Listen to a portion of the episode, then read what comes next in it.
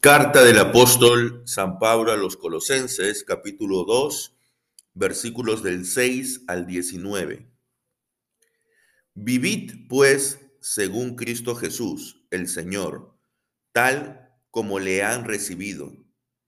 Permaneced arraigados y edificados en él, apoyados en la fe, tal como se les enseñó, y rebosando agradecimiento. Mirad, que nadie les esclavice mediante la vana falacia de una filosofía fundada en tradiciones humanas, según los elementos del mundo y no según Cristo.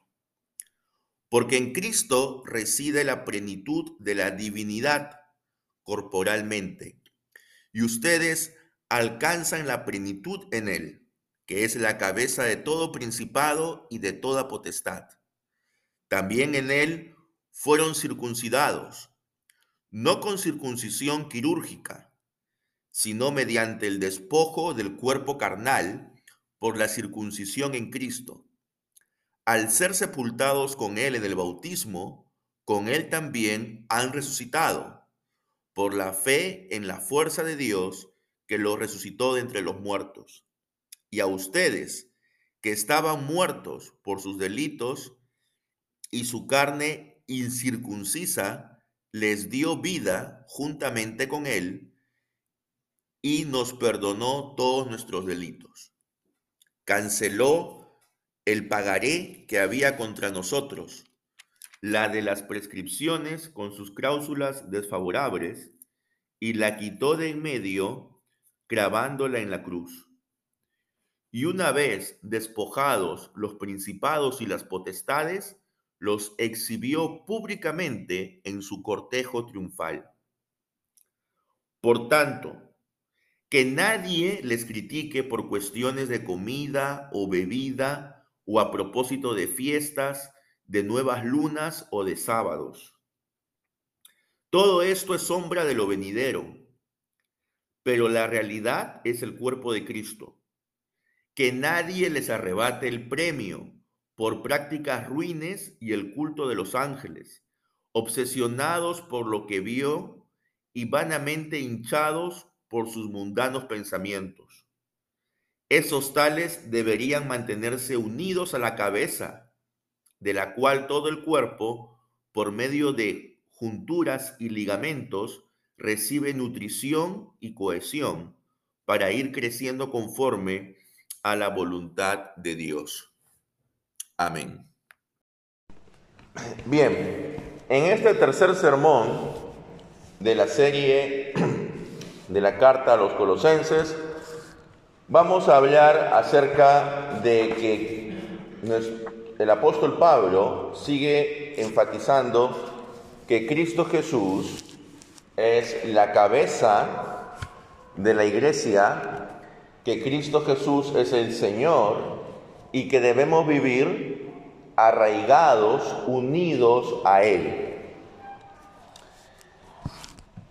Hermanos, nosotros somos cristianos, ¿verdad? Y a veces pareciera que se nos olvida ese nombre, porque el ser cristiano significa ser un seguidor ¿de quién? De Cristo.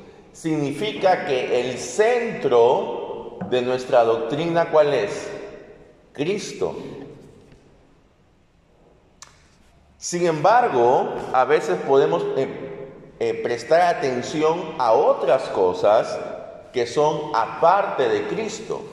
Y cuando empezamos a prestar atención, y a veces de manera excesiva, a otras cosas aparte de Cristo, allí es cuando empiezan los problemas. En el versículo ocho dice: cuídense de que nadie los cautive con la vana y engañosa filosofía que sigue tradiciones humanas.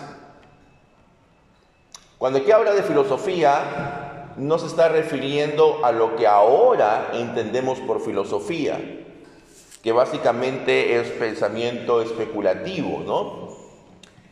Aquí cuando habla de filosofía se está refiriendo a lo que nosotros llamaríamos actualmente religiones o ideas religiosas. Entonces, lo que nosotros tenemos que hacer es centrarnos en Cristo.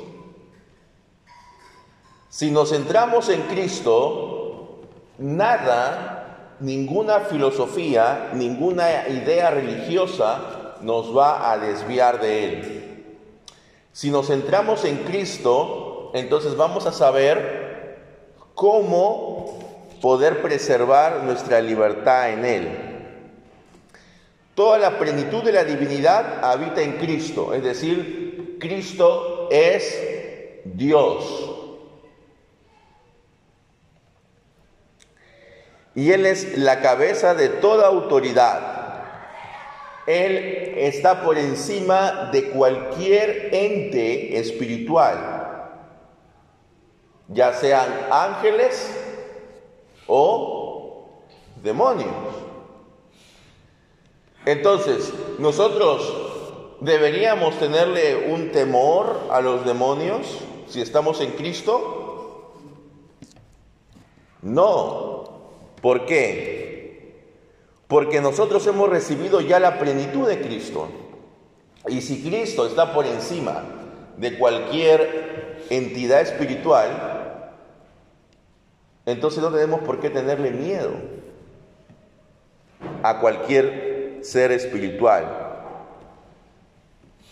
Pero, y tampoco tenemos que rendirle pleitesía a otro ser espiritual que no sea Cristo. Y eso vamos a ver luego. Sigue hablando el apóstol de que en Cristo hemos sido circuncidados. Y la circuncisión que ha sido hecha en Cristo consiste en despojarse de la carne. Pero cuando aquí habla de carne, no se refiere al pedazo de carne que cortaban en la circuncisión eh, conforme el, el pacto con Abraham. Sino se refiere a la carne con todas sus pasiones, con todos sus deseos. Hay una metáfora ahí del término carne. Nosotros somos despojados de eso y nosotros recibimos la circuncisión, versículo doce, al ser sepultados con Él en el bautismo. Entonces, aquí hay, acá hay algo importante, hermanos. Dice que nosotros hemos recibido la circuncisión en el bautismo. Hay, un, hay una identificación del bautismo como señal de inclusión en el pacto, como lo era la circuncisión antes. Por lo tanto, de allí se pueden derivar muchas enseñanzas. La principal de ellas, ¿quiénes deben ser los sujetos del bautismo? Si dice aquí en el versículo doce que nosotros recibimos la circuncisión hecha por Cristo en el bautismo, entonces los sujetos que deben ser bautizados deben ser los mismos que aquellos que eran circuncidados. ¿Y a qué edad se circuncidaban las personas? ¿Recuerdan? A los ocho días. Entonces, eso significa que el bautismo también tiene que darse a los pequeñitos. De manera ideal, podría ser a los ocho días. O al día domingo más cercano a su nacimiento y que él pueda ir con su mamá a la casa de Dios para ser bautizado. No tenemos por qué dilatar el bautismo. No tenemos por qué demorarlo. Una de las primeras controversias acerca del bautismo se dio en el Concilio de Cartago a mediados del siglo tercero. Y justamente la controversia era si es que era realmente necesario bautizar al niño exactamente a los ocho días o no. Fíjense que la controversia no era si se le debía bautizar o no. Eso ya se daba por sobreentendido. La controversia era si para poder mantener el mismo, eh, la misma característica de la circuncisión, era obligatorio bautizarle exactamente a los ocho días de nacido o no. Esa era la controversia. Con lo cual queda demostrado de que el bautismo de infantes, el bautismo de niños pequeños, era una práctica que estaba extendida en la iglesia. Y esto es a mediados del siglo tercero. Y es importante decir esto porque hay muchos hermanos evangélicos que lamentablemente por desconocimiento de, de la historia dicen que el bautismo de infantes fue una imposición de la época de Constantino. Y Constantino es del siglo cuarto. Este concilio fue hecho antes que naciera Constantino. Constantino no tiene nada que ver con el bautismo de infantes. Así que si por ahí algún hermano evangélico les dice, pero ¿por qué en tu iglesia bautizan niños? Eso es una práctica inventada por Constantino. Ustedes díganle, bueno hermano, hermana, te invito a que leas, pon en internet Concilio de Cartago, bautismo de infantes, y ahí te vas a dar cuenta que lo que dices es mentira. Obviamente este hermano no tiene la culpa, a él le han enseñado de esa forma. Y probablemente el pastor o maestro que le enseñó, a su vez también a él le enseñaron de esa forma. Pero ahora, gracias a la internet y a otros recursos, ya es más fácil saber qué información es verdad y qué información es mentira.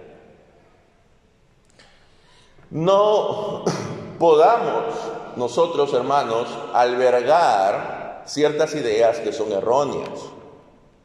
Tampoco tengamos temor ni vergüenza de afirmar que aquí nosotros bautizamos niños pequeños. Eso es parte integral de nuestra doctrina reformada. No tenemos por qué sentirnos menos por hacer esto. Pero para poder nosotros dar una respuesta clara, tenemos que conocer de la historia, tenemos que conocer de la palabra de Dios, tenemos que conocer cómo hilar ciertas ideas que están dentro de la palabra de Dios, aun cuando no estén de manera explícita. No todo lo que nosotros aprendemos de la palabra de Dios está escrito así, tal cual. Tenemos que hacer a veces un trabajo de meternos allí, de interpretar. Entonces, dice que la circuncisión la recibimos al ser sepultados con Él en el bautismo. Y también en Cristo fuimos resucitados mediante la fe en el poder de Dios. Si estamos en Cristo, entonces también hemos ya participado simbólicamente de su resurrección. Si estamos en Cristo, ya hemos vencido a las huestes de maldad. Si estamos en Cristo, ya estamos por encima de cualquier entidad maligna que quiera hacernos daño.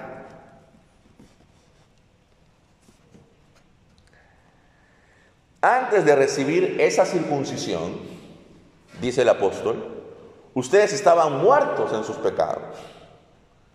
Sin embargo, Dios es el que nos da vida en unión con Cristo, al perdonarnos todos los pecados. ¿Cuál era el estado natural del hombre? Es, el estado espiritual natural del hombre es la muerte. No es de que el hombre está medio mal, medio corrupto. No, el hombre está totalmente corrupto.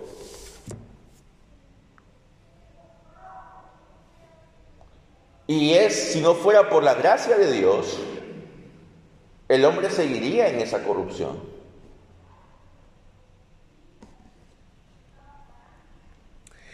Y Dios anuló el pagaré que teníamos pendiente por los requisitos de la ley. Él anuló esa deuda clavándole en la cruz.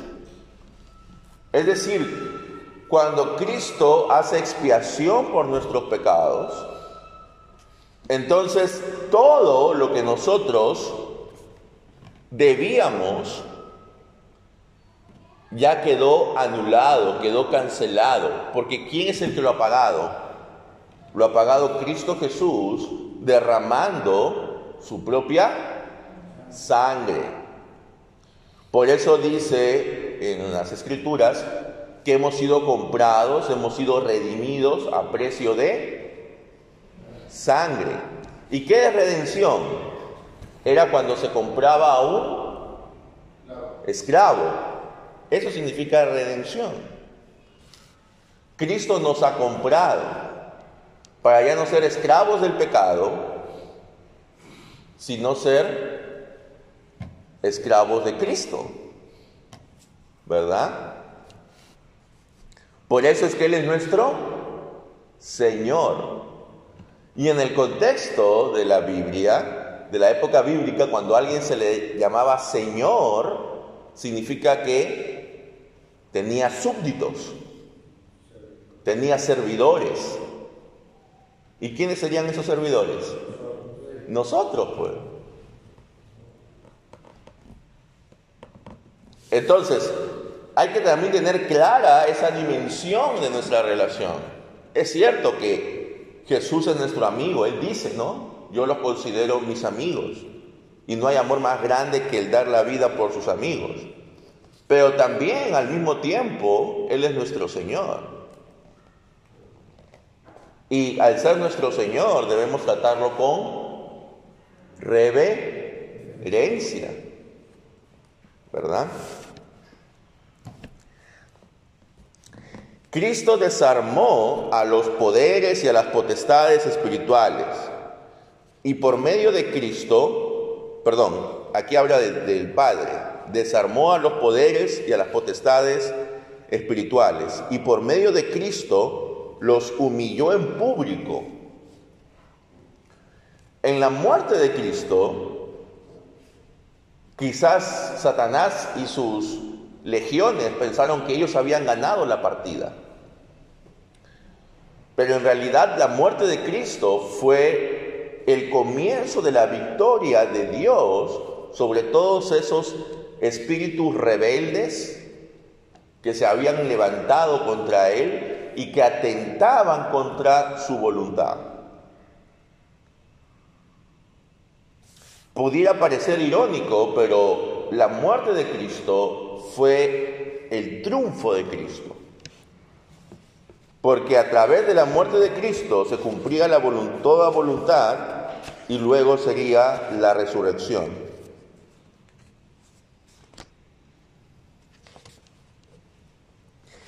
Sigue el apóstol diciendo, así que nadie los juzgue a ustedes por lo que comen o beban, o con respecto a días de fiesta, días de reposo.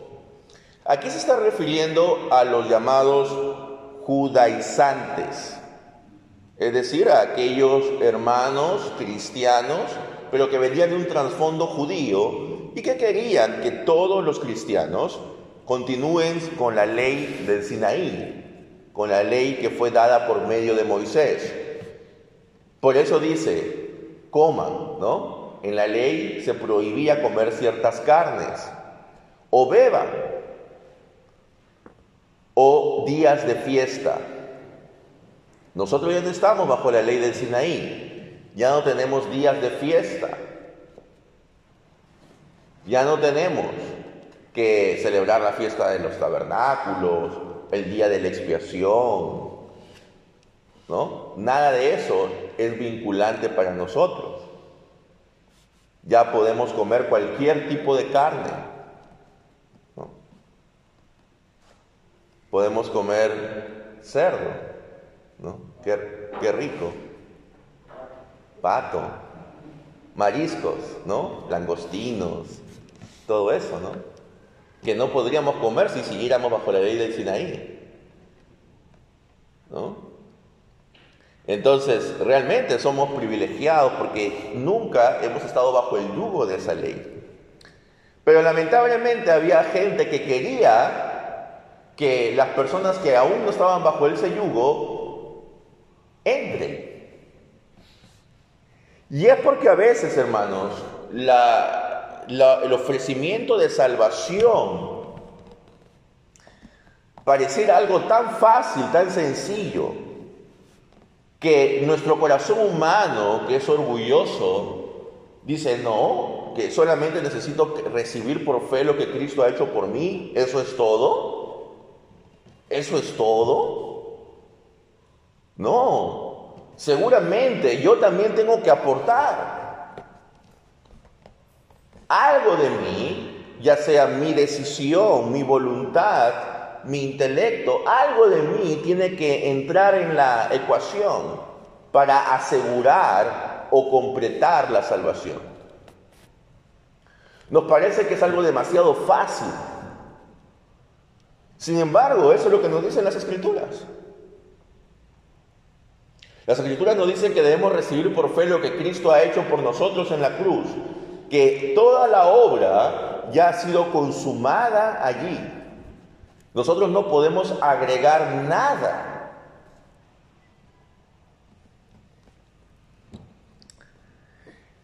El apóstol Pablo dice que todas estas cosas, es decir, los días de fiesta, el prohibir ciertas carnes, todo eso, eran simplemente una sombra de lo que estaba por venir. Pero la realidad es Cristo. Ahora nosotros podemos comunicarnos con Cristo. Y no debemos dejar que nos priven de Cristo ninguno de esos que se ufanan en fingir humildad y que adoran a los ángeles. Había grupos allí, aparte de los judaizantes, había otro grupo de personas que parece estaban adorando o pretendiendo adorar a ángeles. ¿Y esto por qué ocurre? Porque lo que pasa es que los judíos de la época del segundo templo, es decir, después de que ellos llegan del exilio en Babilonia, ellos ya llegaron con ciertas ideas que habían escuchado en Babilonia y en Persia. Y entonces, en algunos lugares, en algunas personas, había una especie de sincretismo entre la fe judía centrada en las Escrituras, en lo que nosotros conocemos como el Antiguo Testamento, y algunas ideas religiosas de Persia.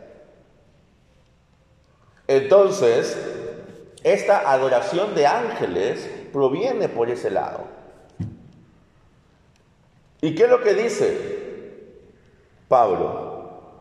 Que no debemos dejarnos que se nos prive de Cristo, sino que debemos mantenernos firmemente unidos a la cabeza. Si yo le doy gloria a un ángel, le estoy quitando gloria a Cristo. Si yo empiezo a orar a un ángel, o empiezo a orar a una persona que por más cosas meritorias que haya hecho en su vida, no deja de ser un simple ser humano. Si yo le oro a ellos, estoy quitándole realce a Cristo.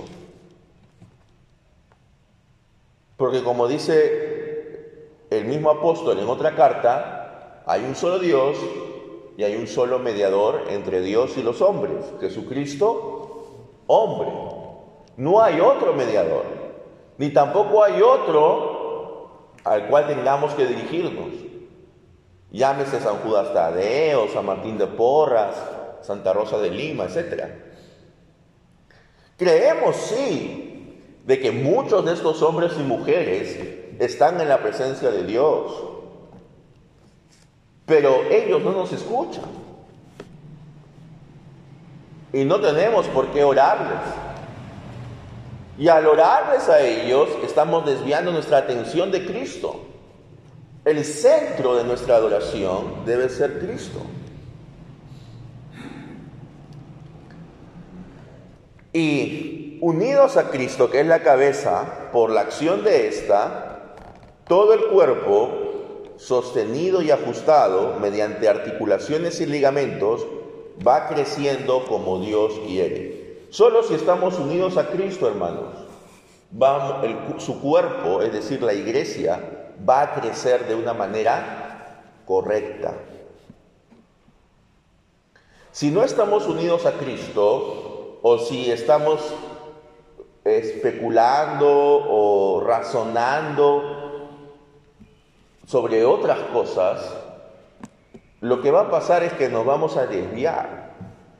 Y al final, y aquí hay hermanos que lo, que lo saben, hay personas, hay hermanos que han sido maestros en la iglesia, bueno, aquí no, pero en otros lugares, y que luego, por no centrarse en Cristo, al final se han terminado desviando y negando la fe. Y hay alguno de ellos que ahora ya se considera más judío que cristiano. ¿Y eso por qué es?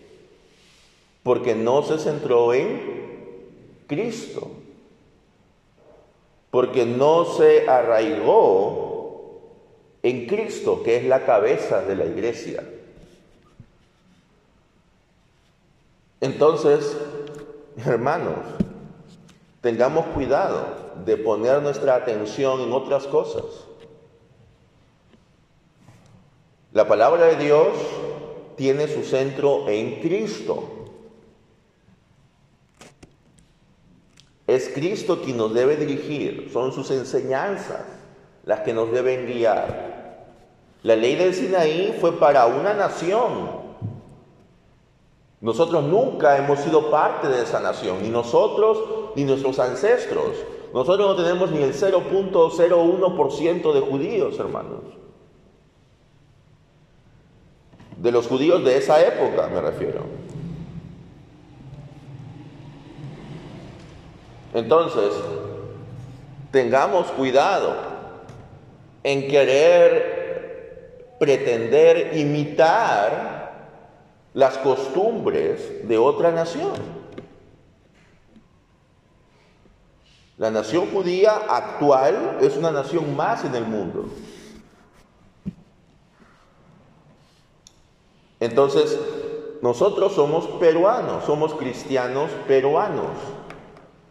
No somos judíos, ni debemos pretender serlo.